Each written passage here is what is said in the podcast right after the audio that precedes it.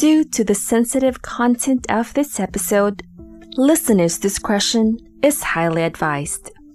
Kung minor de edad ka pa, makinig ka ng may patnubay ng magulang. Welcome to Life, Honey, and Missy.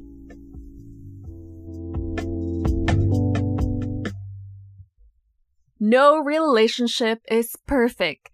Lahat dumadating sa punto na nag-struggle or kaya nagkakaroon ng problema. Kung yun ngang mga magkasama na nagkakaroon pa ng problema, how much more yung mga taong magkalayo, yung tinatawag natin na long distance relationships or yung long distance couple, lalo pa yung mga sitwasyon nila, mas lalo sila nagkakaroon ng problema. Kaya today, we are gonna talk about struggles of long distance relationships. Yes, yan ang pag-uusapan natin ngayon kasi ngayong panahon na to, very common na ang long distance relationship kasi maraming nag-abroad or kaya maraming gusto nila maging um, mas maganda yung katayuan nila sa buhay. So, iniiwan nila yung family nila sa Pilipinas para kumita ng mas malaking pera at dyan na nga nag-start ang isang long-distance relationship.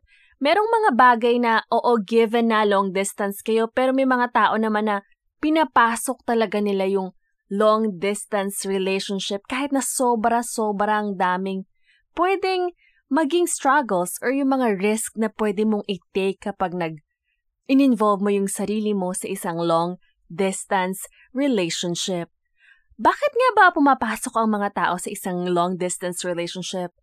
I guess, um, hindi natin pwedeng turuan ng puso kasi kung sinong gustong mahalin ng puso mo, kahit nasan pa yung lupalop ng mundo, kapag tumibok na yan, di ba, wala tayong magagawa. Kaya hindi naman talaga lahat ng tao ginusto ang isang long-distance relationship. Pero dahil nga sa lungkot, for example, nasa ibang bansa sila, dahil sa lungkot, nagkakaroon sila ng chatmate, sumasali sila sa mga groups or sa kung saan-saan man, nakakakilala sila ng mga bagong tao um, na nagsisimula sa pagkakaibigan hanggang humahantong na sa isang long-distance relationship. Kaso nga lang, yung iba kasi pumapasok sila without knowing na sobrang magiging struggling yung isang long-distance relationship kung hindi ka marunong mag-compromise or kung hindi nyo pag-uusapan kung ano ba talaga ang dapat nyong gawin sa isang long-distance relationship. Kasi sa, minsan kasi sa una, may isip mo, ay basta mahal kita, okay na to, ganto ganyan. Pero hindi na naiisip na yung setup is not um, similar sa mga nakasanayan na nila. So, dyan nagsisimula yung mga problema. At uh, I have 10 in my list right now. Ang una sa aking list is time zones. So, um, ito yung when you live in different continents. Hindi siya particularly, um, no, hindi siya applicable, that's the word. Hindi siya applicable sa lahat ng long distance relationship, but for those people who live in different continents, ito yung sobrang mahirap sa kanila. I mean, not only you have to accept the fact that you are far away from each other and struggling sa iba't ibang, alam mo yon nagiging problema ng LDR, but at the same time, yung fact that you are living in different continents, yun ang sobrang hirap. As yung pag-adjust, as in, ang hirap mag-adjust. Unlike those couples na LDR nga pero parehas sila ng oras. Like for example, nasa Manila ka, tapos yung boyfriend mo nasa Cebu. So, mag, magkapares lang kayo ng oras. 10 o'clock ng umaga dito, 10 o'clock ng umaga doon sa Cebu. Or let's say you're nasa you're in the Philippines tapos yung boyfriend mo nasa Taiwan or nasa Singapore or nasa Hong Kong. So parehas lang ng oras kung nasa Japan man yan, okay lang basta nasa Asia pa siya, konti lang yung adjustment mo. Araw dito, araw doon. Yung tipong ganon. Pero yung mga um, relationships, yung mga couples na yung isa nasa Canada tapos yung isa nasa Pilipinas, di ba ang hirap kasi araw dito, gabi doon. So, doon talaga struggling sa mga couples na ganun yung setup. Pero, kung mahal niyo naman ang isa't isa, gagawa kayo ng paraan para mag-work yung relasyon na meron kayo kahit na sobrang magkaiba yung schedule yung dalawa. So, in this particular um, struggle, itong time zone, um, communication is gonna be really hard. Kasi, for example, araw sa'yo tapos gabi sa kanya, patulog ka na, pagising pa lang siya, mag-good morning ka sa kanya, siya mag-good night na sa'yo. So, yung schedule nyo, ang hirap mag-adjust. Pero, syempre, kung devoted kayo sa isa't, sa isa't isa, gagawa kayo talaga ng way or tatanggapin niyo yung katotohanan na magkabilang mundo talaga kayong dalawa. I guess one of one of the thing that you can do for this particular situation is pwede kang humanap ng trabaho sa gabi or kaya sa araw. Alam mo yun, mag-a-adjust talaga kayong dalawa. For example, pwede kang mag-home base 'Di ba kapag home base naman usually, for example, nandito siya sa Amerika or nandito siya sa Canada. So araw sa Pilipinas. Karamihan din ta- kasi sa mga home base, ano, um, hawak mo yung oras mo. So makakapag-schedule ka para sa inyong dalawa. 'Di ba? Pwede yung pwede yung ano eh, pwede yung uh, solusyon sa ganitong klasing struggle sa isang LDR. Also, kung hindi naman kayo makapag-adjust ng ganun ka-extreme na maghanap ng trabaho, pwede namang sa ibang paraan ka bumawi. Gaya ng um, long sweet messages, pwede mo, pwede mo siyang senda ng long sweet messages kasi syempre, um, in between sleep naman kasi nagigising ka, pupunta ka ng banyo or something like that, tapos makikita yun ng jowa mo na, na, na nagising, makikita niya yung long sweet message mo. Nakakakilig yun kapag ganon. So, pwede ka rin mag-send ng photos or kaya mag-send ka ng, um, alam mo yun, parang i-update mo siya, pero hindi sa dahil sa gusto niyang i-update mo siya, pero dahil gusto mo siyang i-update. Kasi nakakakilig yung mga ganyang bagay. Um, for example, gagawa ka ng timeline mo, magpipicture ka, gantong picture sa breakfast, sa lunch, so whatever, kung anong ginawa mong special for the day, tapos isend mo yun sa kanya, na parang nakakollage, tapos magkwento ka doon, ganto ganyan, maganda yon Maganda yung way para maiparamdam mo sa kanya na kahit na natutulog siya, siya pa rin yung iniisip mo. Marami kasing paraan eh, para maiparamdam natin sa kanila kahit na LDR pa kayo. So, isang, another way yon at isa kasi nasabi ko na yung isa kanina, another way yon para maparamdam natin sa kanila na distansya lang yan ayan yung gumawa ng paraan para maging stronger yung relasyon na meron kayo. So, um, siguro gagawin niya din yun sa'yo kasi naramdaman niya, importante siya. So, parang ipaparamdam niya rin yun sa'yo kapag nakaisip siyang gawin din yun.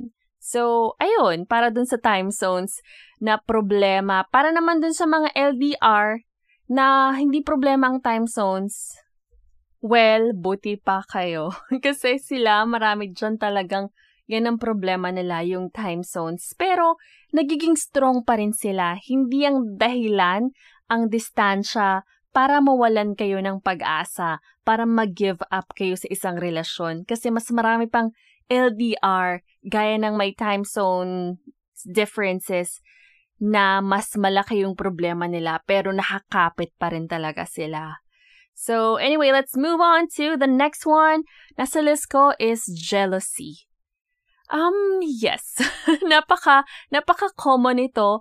Kasi, I mean, yung pagsiselos na paminsan-minsan, nakakakilig yun eh. Pero, sabi nga nila, lahat ng sobra, masama. So, yung tipong, hindi kasi may iwasan yung hindi ka magsiselos talaga. I mean, kahit nga sa isang, um, like, magkasama na relasyon, nagiging problema nila yan, ba? Diba?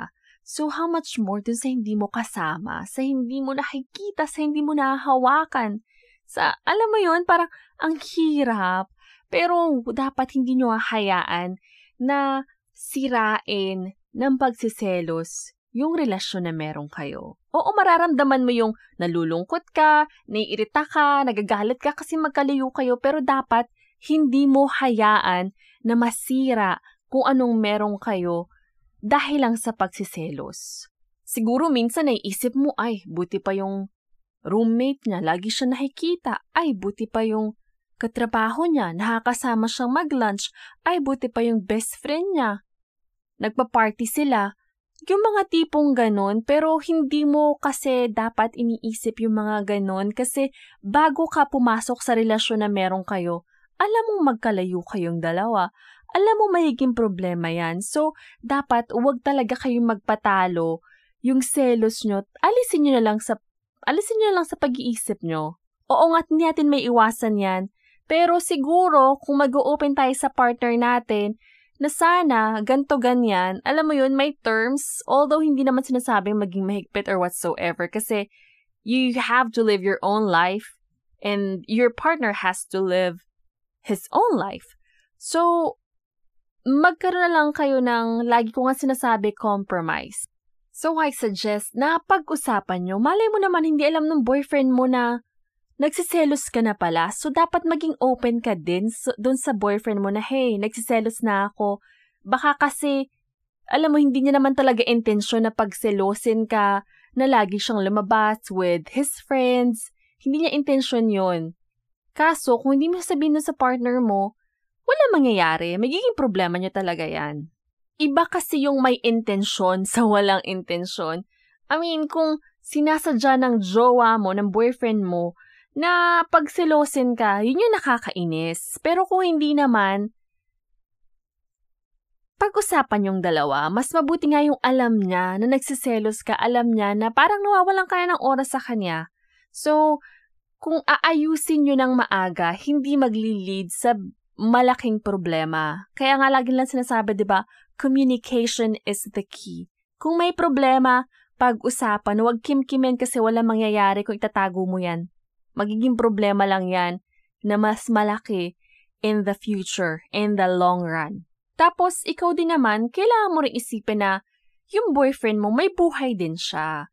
So, isipin mo na kailangan din niya lumabas with his friends, kailangan niya mag-lunch with his coworkers, or kailangan niyang makipag-interact dun sa roommate niya. Yung tipong ganon. I mean, hindi mo naman kasi mapipigilan yan. So, ikaw may buhay kang sarili. Gawin mo yung, wag ka kasing, wag ka mag-focus masyado sa kanya. Pinapaikot mo yung mundo mo sa kanya eh. Oo, tama lang paikutin yung mundo natin dun sa minamahal natin. Pero kapag sobra naman, nakakasakal din naman. Live your own life and let him live his own life. Hindi healthy na sa inyong dalawa na lang umiikot yung mundo. Yung tipong ganon. Kasi kapag dumating na sa punto na hindi na makontrol yung pagsiselos mo, masisira yung relasyon na meron kayo kasi magkakaroon na ng nagdududa ka sa kanya, o kaya parang nagiging possessive ka na, kasi parang dapat sa akin ka lang, sa akin ka lang dapat may oras, dapat hindi ka nakikipagbarkada, dapat hindi ka nakikipag-usap sa iba, sa akin lang. Diyan magkakaroon ng ganun eh. Tapos, magagalit ka na. Alam mo yung mga tipong ganun, parang kapag hinayaan mong kontrolin ka ng pagsiselos mo, wala na. Tapos na yung relasyon nyo. Hindi magiging matibay talaga kasi ikaw mismo yung gumawa ng way para masira So, dapat pag-usapan nyo kaagad talaga kapag feeling mo may something na na nagsiselos ka na, nagiging unreasonable ka na. Kasi minsan kasi dapat tinatanggap talaga natin sa sarili natin na minsan naging unreasonable tayo, unreasonable tayo sa mga bagay-bagay. So, pag-usapan yung dalawa. So, third in my list is misunderstanding or kaya miscommunication. Parang pasok na pasok silang dalawa doon. So, dito naman kasi ang hirap kapag LDR ka kasi syempre, kadalasan ang um, means of communication nyo, di ba? Texting. So, magme-message siya sa'yo, magme-message ka sa kanya, tapos nag-message siya sa'yo, tapos sabi mo, ano to? Galit ba to?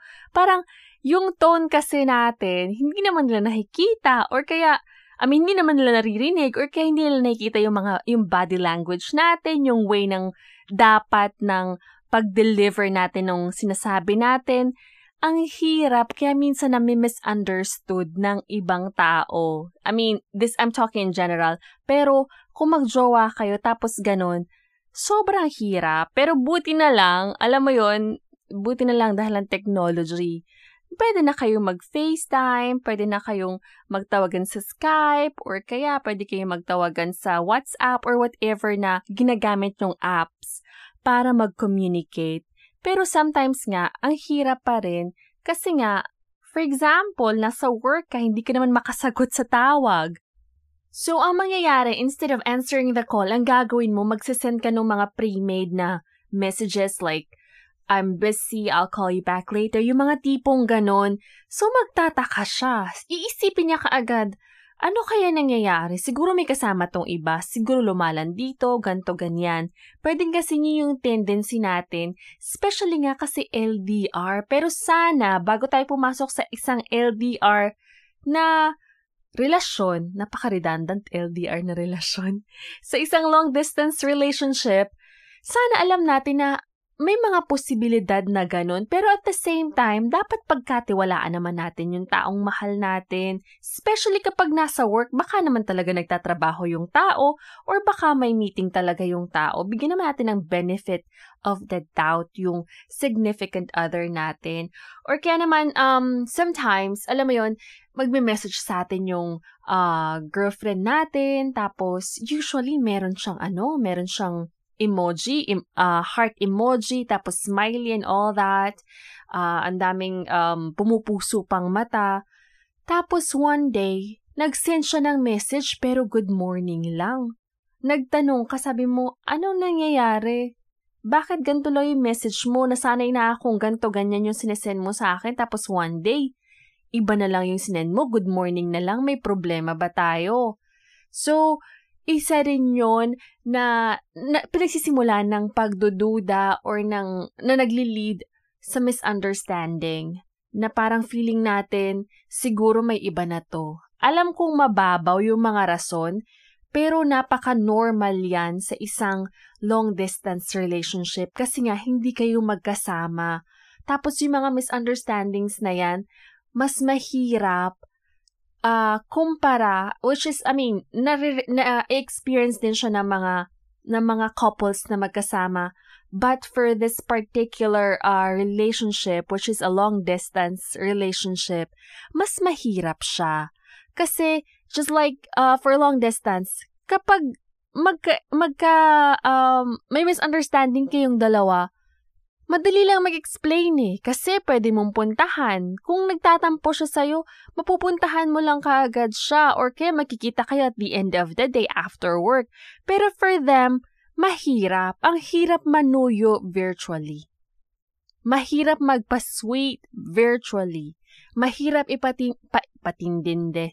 Mahirap ipaintindi sa mga loved ones natin yung totoo nating nararamdaman. So, bago ka pumasok sa isang long-distance relationship, you have to know all these things na can be a disadvantage sa isang long-distance relationship. Tapos, itong next natin is ang tinatawag nating stone walling. If you're not familiar with stonewalling, it's um siguro uh, I'd say na siya yung tinatawag natin na silent treatment yan ang common na pangalan ng or tawag natin sa stonewalling.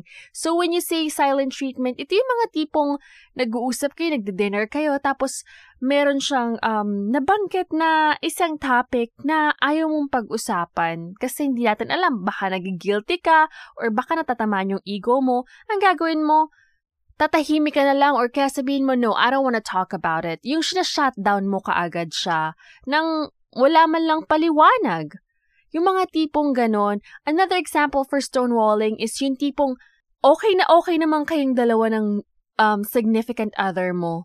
Pero one day na lang, hindi ka na nagparamdam sa kanya. Yung mga tipong 2 to 3 days ka hindi nagme-message, hindi sumasagot ng tawag, hindi tumatawag, or kaya magsasagot ka man sa tawag, mag-hello ka lang, sabihin mo, busy ka, or kaya makikita mo yung messages niya, pero sin lang talaga, hindi ka nag-reply ng kahit na ano, yung tipong parang wala kayong pinagsamahan.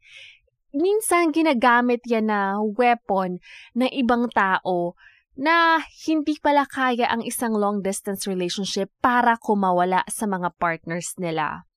Minsan din, ito nga yung, um, ito yung tipong alam mo yon hindi mo pala kayang ang long distance relationship kasi gusto mo mas malapit, sana man lang sabihan mo naman ako. At least naman isipin mo naman yung pinagsamahan yung dalawa. Huwag mo namang bitawan nang wala malang paalam kasi mahirap minsan yung uh, relationship na walang closure. Especially kung ikaw yung naiwan.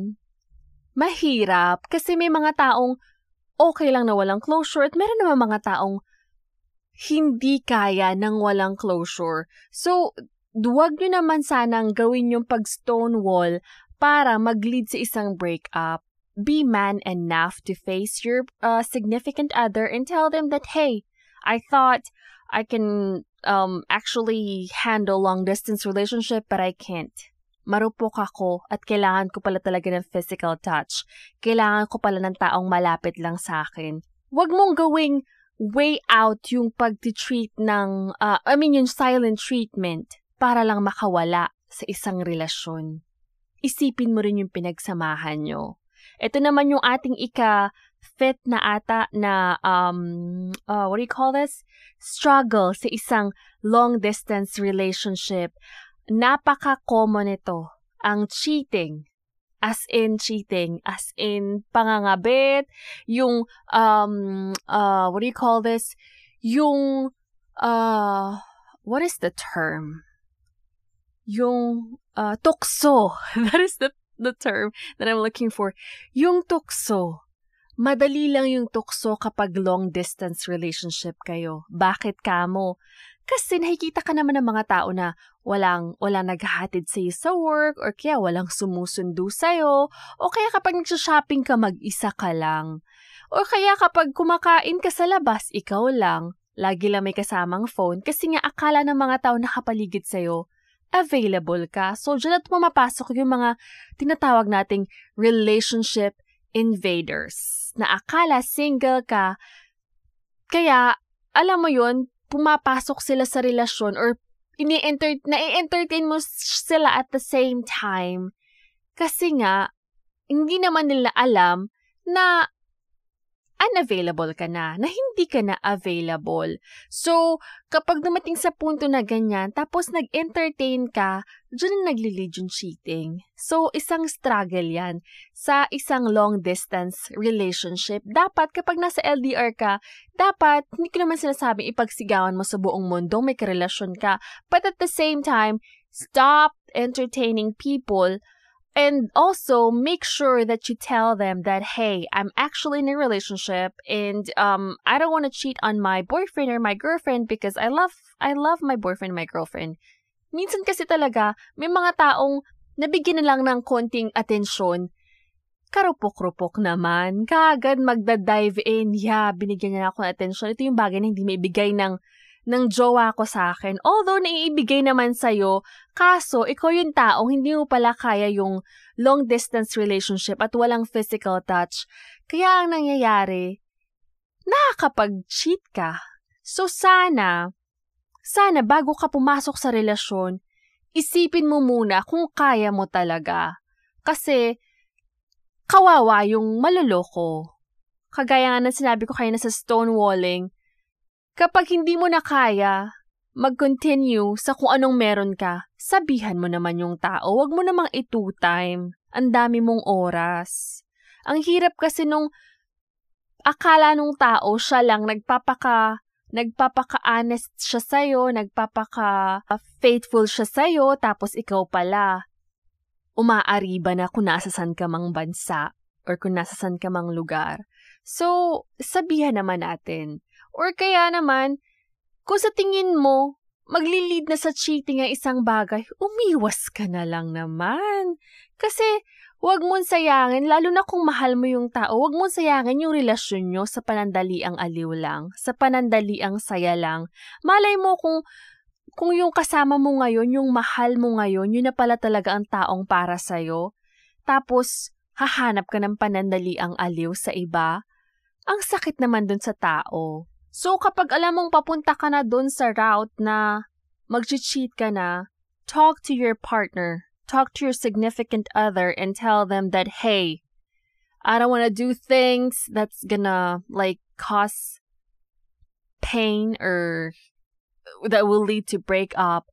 So, I think we have to work really, really hard sa ating relasyon, especially me, kasi feeling ko parang hindi ko kinakaya tong LDR. But sana tulungan mo ako para kayanin ko to. Kasi ayaw kong mawala ka sa buhay ko. Yung mga tipong ganun.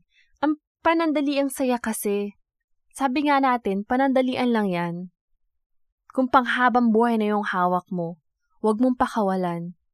Kasi yung mga totoong tao, especially yung mga karelasyon mo sa LDR or yung makakarelasyon mo sa LDR, na talagang super faithful sa'yo, super committed sa'yo, sobrang mahal ka kahit na malayo kayo sa isa't isa, alagaan mo yan kasi napaka-rare na mga tao na ganyan na nagmamahal kahit na malayo ka. So as much as possible, kung sa tingin nyo, isa sa inyo, na malapit na kayo, nasa edge na kayo ng pag-cheat, sabihin nyo sa isa't isa para ma-save nyo yung isa't isa and at the same time, yung relasyong meron kayo. Pero kung sa tingin mo hindi mo kaya, eh di pa kawalan mo na lang yung tao. I mean, kung sa uh, relationship nga na magkasama, nandoon yung pag-cheat eh. Nandoon yung pangangabit.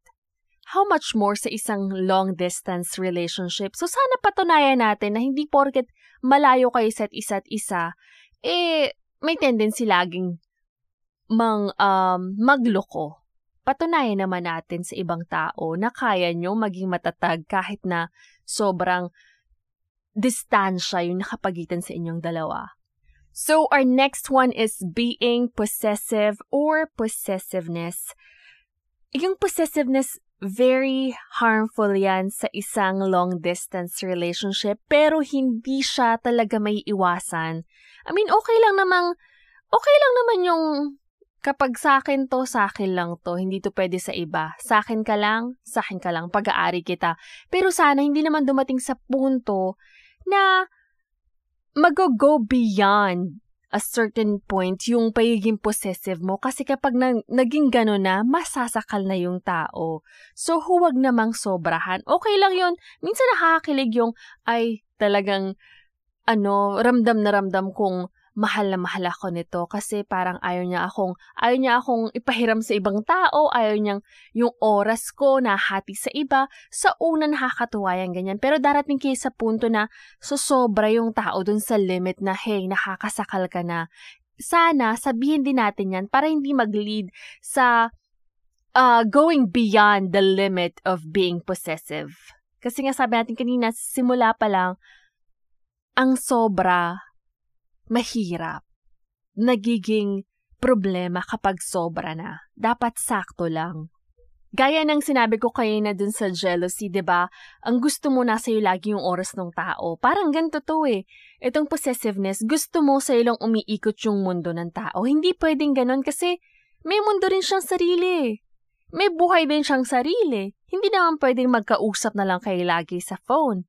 Nasa trabaho siya, nasa trabaho ka, or kaya nasa bahay ka. Ang gusto mo, nasa phone kayo lagi. Paano kung bawal sa trabaho niya?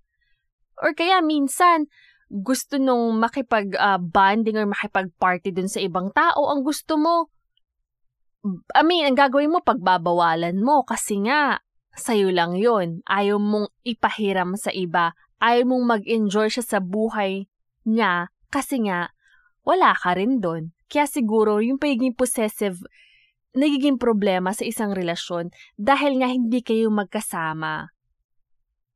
Or sometimes naman sa social media, ang gagawin natin is magiging napaka-controlling na natin kasi yung tipong may may kita ka magme-message sa kanya, parang pakiramdam mo, oy, bakit mo mini-message to? Girlfriend ko to. Or bakit mo mini-message to? Boyfriend ko to.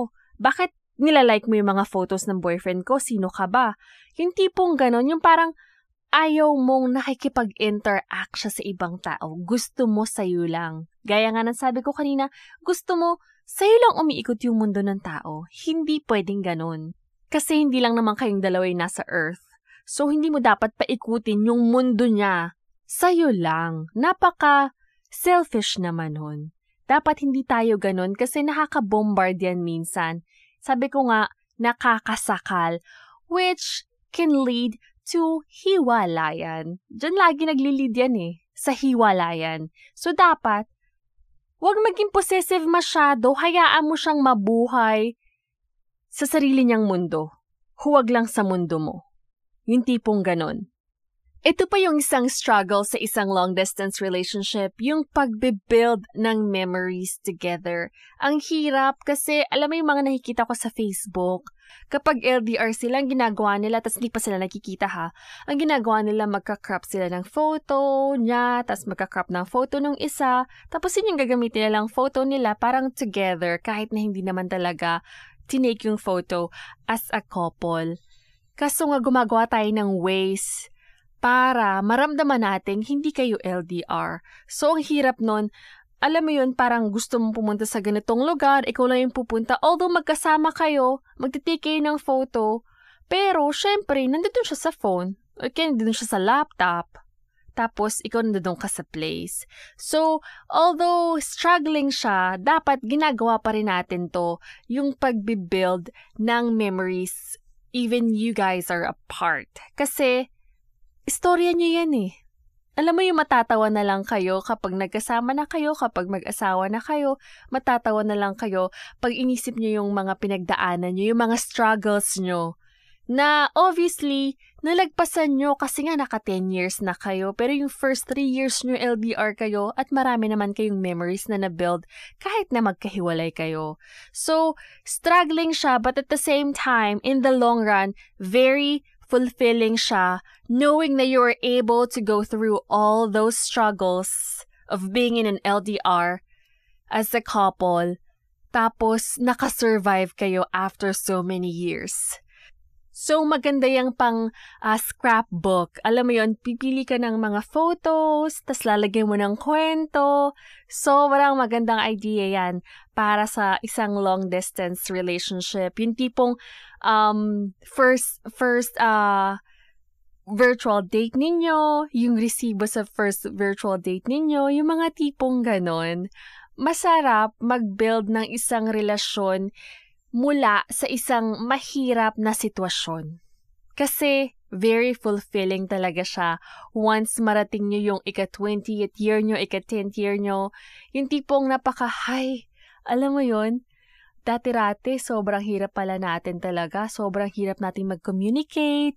Sobrang hirap makipag-date. Yung mga movie nights nyo together ang sarap balik-balikan kung gagawa kayo ng memories through a scrapbook. So if you have not started doing that, I suggest na simulan nyo na kasi maganda siyang idea. Naisip ko lang to habang nagre-record ako.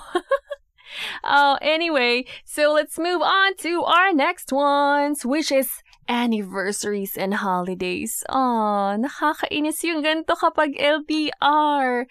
Kasi parang gusto mo sana siyang i-surprise sa office or whatsoever, hindi mo magawa. Gusto mo sana siyang ipag-prepare ng dinner para pagdating niya ng bahay, mas-surprise siya gaya ng sa movies, pero hindi mo magawa. Pero, alam mo yun, marami ka naman pwedeng gawin alam kong very struggling to sa mga couples na very, very sweet. Especially yung may hilig mag-surprise sa mga naging exes nila.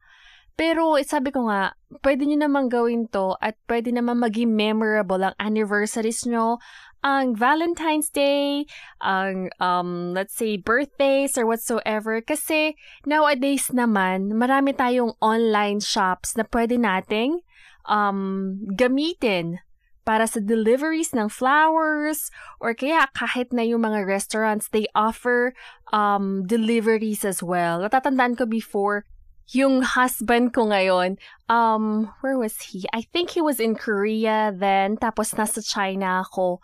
Tapos, uh, yung tipo magpapadala talaga siya sa akin ng flowers. Tatanungin niya ako, hey, ano to, ganto, ganyan. Tapos, yun namang friend ko kasi, magkausap sila. So, doon niya nakuha yung address, tas nakakagulat na lang sa school, papadala niya itong ganto, kaya pala tatanong sa akin kung anong favorite ko na ganto, ganyan. Kasi, nagkakilala kami ng um, husband ko, uh, pero, dumating din sa punto na naging LDR kami. So, hindi kami all the way through na magkakilala na kami and blah blah blah blah. Nagkaroon din kami ng phase na nag-LDR kami. So, ayun na nga, masarap sa pakiramdam yung kahit na malayo yung tao, talagang bibigyan niya talaga ng um ng time para at nagagawa siya ng effort para talaga maramdaman mo na kahit na yung anniversaries nyo magkalayo kayo, gagawa siya ng something to make you feel special. So, mahirap, pero kung gagawa naman ng paraan, magagawa naman ng paraan. Lalo na kung mahal na mahal ka ng tao, doon mo talaga mararamdaman na, wow, I feel so special kasi nagpadala siya ng ganito. Yeah, it's material things, but it it's the thought that counts. Lagi naman ganun eh okay lang. Yun, yun yung flowers na pinala sa akin ng husband ko. Uh, when was this? This was uh, 10 years ago or 11 years ago. Ano, nandito pa rin siya sa akin. Uh, blue roses siya kasi alam niyang favorite ko ang blue. So, nagpadala siya sa akin ng blue roses. Nandito pa rin siya sa akin. Lagay ko siya sa shoebox. Tapos, um, dinala ko siya sa Pinas. Dinala ko siya dito sa States. So, nakakatuwa. I mean, it can be a struggle in a long distance relationship, but there's always a way para mag-work ang anniversaries or anything na special occasions. Alam mo yun? Yeah, given na fact na it's hard, but you just have to work on what you have. For now, long distance kayo, pero darating din yung punto na mag-celebrate kayo ng anniversaries together, mag-celebrate kayo ng uh, Valentine's, uh, and other holidays together. Kung pagtatrabuhan niyo yung um, relasyon niyo at kung iingatan niyo, darating kayo doon sa punto na mahahalikan mo siya sa birthday niya. Personally, mayayakap mo siya sa anniversary niyo. Yung mga tipong ganon. So, dapat lang ingatan ang LDR. Kasi, kung mag-give up ka, kung papatalo ka sa distansya, wala talaga mangyayari. So, dapat maging positive ka na kahit na magkalayo kayo, maraming paraan para maiparamdam nyo yung pagmamahal nyo sa isa't isa. And the ninth on my list is trust issues. Ay, nako, ang hirap nito. Kasi, lalo na kung yung, um, lalo na kung yung partner nyo, is talaga meron trust issues before pa kayo naging kayo. Kasi who knows, baka sa ex niya, naranasan niya yan. Or naloko siya nung ex niya or something. Kapag wala kasi yung trust, sa trust kasi very, very vital ng trust sa isang relasyon. Dapat bago kayo magtuloy-tuloy sa isang relasyon, kung may mga trust issues kayo, dapat ma-cover nyo na or mapag-usapan nyo na bago kayo mag-invest ng sobra-sobra.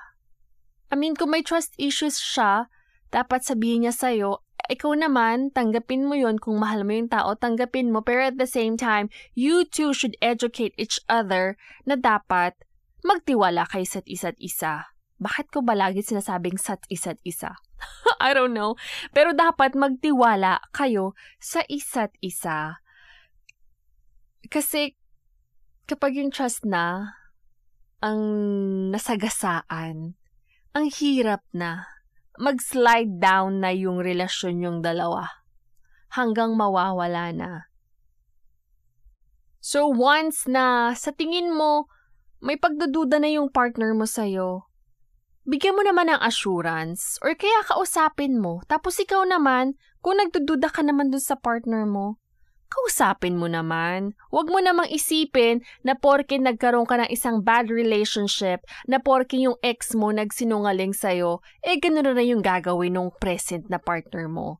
Kasi if that is the way you think, hindi ka magiging masaya sa kahit na anong relasyon na papasukin mo kung wala kang tiwala dun sa taong pinapasok mo ulit sa buhay mo. Hanggat hindi mo nare-resolve yan, hindi ka magiging masaya. Tapos ang ginagawa mo is uh, parang dinadami mo pa yung ibang tao na nahimik sa buhay mo eh hindi ka pa naman pala talaga handang magtiwala ulit sa ibang tao.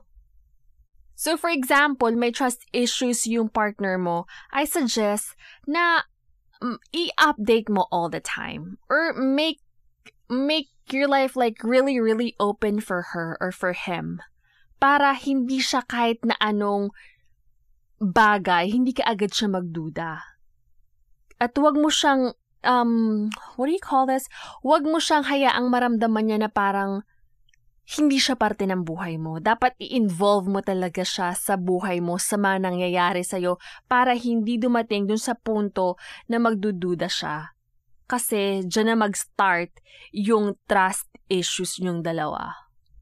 Tapos syempre magkalayo kayong dalawa, so minsan napaparanoid ka, kaya kapag naparanoid ka, mag-start ka na magduda dun sa tao, tapos ayun na yung ending magkakaroon na ng trust issues. So, as much as possible, para ma-overcome nyo yung um, mga eksenang ganyan, dapat talaga sobrang open kayo sa isa't isa. Maganda yung communication yung dalawa. Pero another thing that you can do para ma, uh, ma-avoid tong um, issue na to or tong struggle na to sa isang relasyon, try not to rush your relationship. Magkaroon talaga kayo ng face where you get to know each other. Huwag niyo madaliin, hindi porket long distance yung relasyon nyo, or hindi porket um, gusto nyo or sa tingin nyo mahal na mahal nyo na yung isa't isa after 3 or 4 days nyo magkakilala. Huwag niyo madaliin. Bigyan nyo naman ng um, konting time para makilala mo siya, makilala ka niya, ano yung mga pinagdaanan niya sa relasyon na dati para at least ma-educate ka or ma-educate siya kung anong dapat yung iwasan at anong dapat yung gawin sa relasyon na bubuin yung dalawa. That is another thing that you can do para hindi kayo dumating sa punto na magkaroon kayo ng trust issues. Okay, so we are on our last struggle on my list. And this is what we call the struggle to being intimate to your partner who is miles and miles away from you. Ang hirap. Alam mo yun, tipong gusto mong maging intimate sa kanya, but of course, you cannot touch your partner. Of course, you cannot kiss your partner. Of course, you cannot hug your partner. So, anong dapat gawin? Ang hirap para sa mga, especially din sa mga traditional, parang sobrang, ay, how do we do it? Some people, they say, yeah, they do it. But yung ibang tao, sinasabi nila hindi nila ginagawa.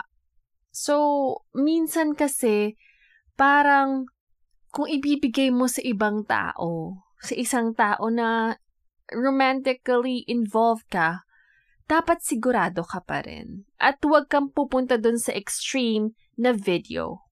If you know what I mean. I mean, sexting, um, ano ba yung isa? Uh, calling or whatever okay pa sana yun eh. Pero yung something na magkakaroon ng record, yung tao, although pinagkakatiwalaan mo, um, I don't think you should go that far kapag long distance relationship. Unless gusto mo, I mean, buhay mo naman yan.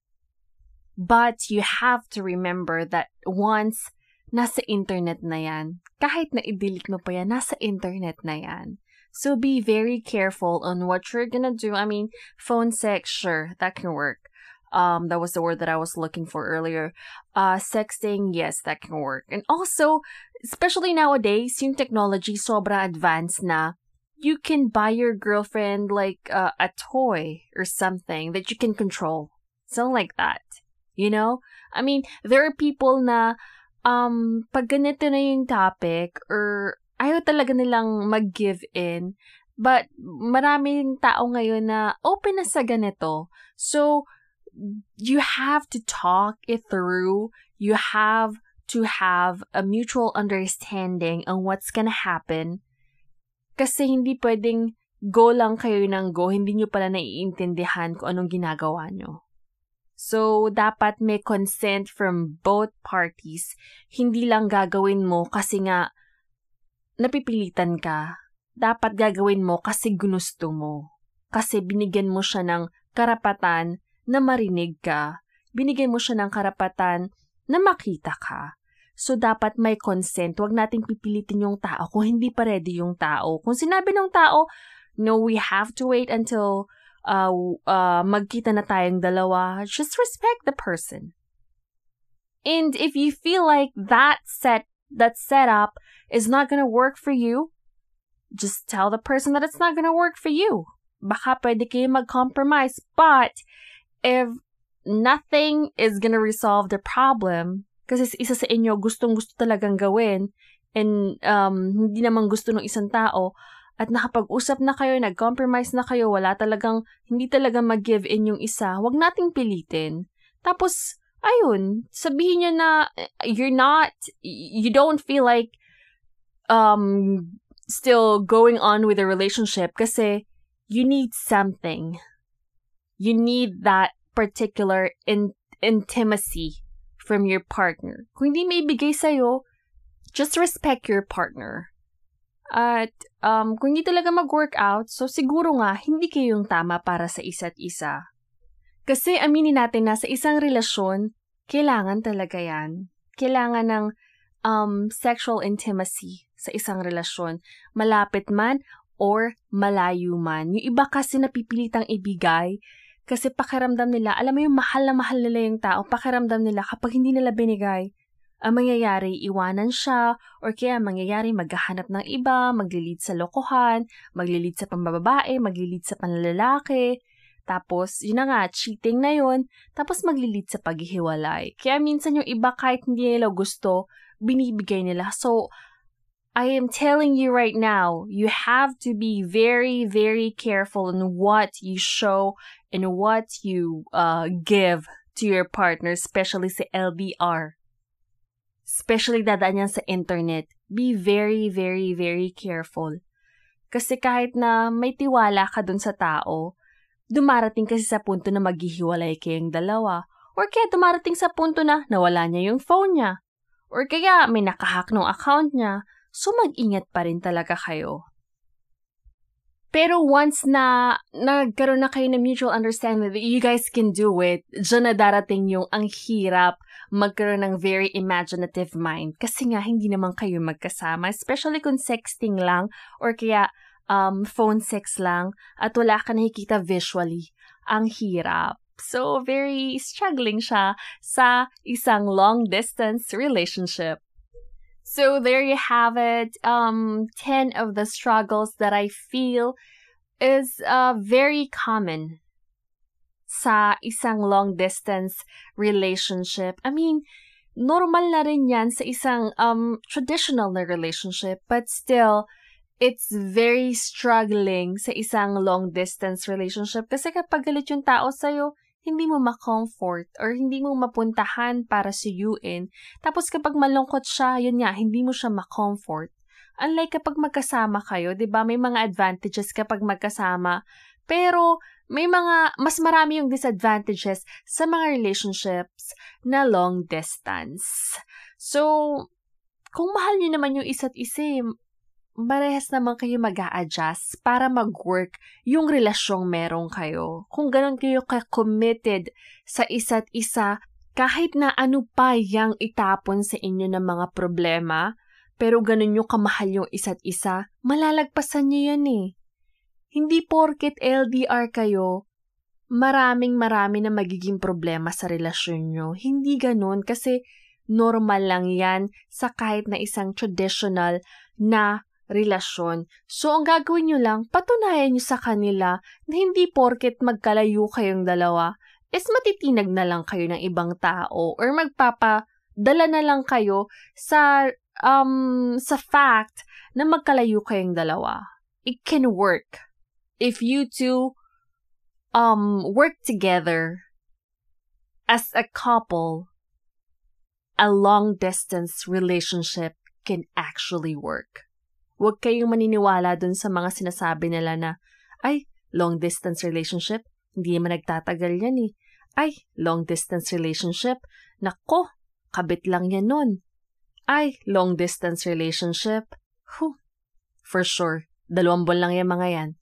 Huwag kayong papadala sa mga ganong eksena kasi dapat patunayan nyo sa lahat ng tao na kahit anong mangyari, yung pagmamahal nyo ang mananalo sa kahit na ano pang problemang dumating sa buhay nyo at sa relasyong merong kayo.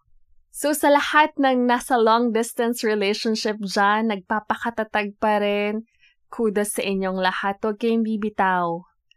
Patunayan nyo sa mundo na kahit na magkalayo kayo, hindi hadlang yung mga problema, hindi hadlang yung milya-milyang distansya para mabuwag ng ganong kadali ang relasyong merong kayo. Kasi mas matatag pa rin at stronger yung pagmamahalan nyo kumpara sa mga bagay na yon. So I guess that's it for our episode for today. If you like this episode, please leave a review on whatever podcast platform that you're listening to. And also, if you have any topic in mind that you want me to discuss sa susunod kong episode, please email me at lifehoneyandmissy at gmail.com. And also, if you are on Facebook or Instagram, please follow my account. It's Life Honey and Missy. And um yeah, I think that's it. So I'll see you again next week for another episode of Life, Honey, and Missy. Stay safe, y'all. Hey, thank you for listening.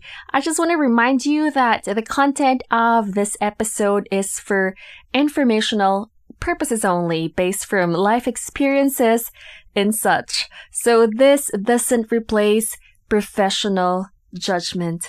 All right, until next week.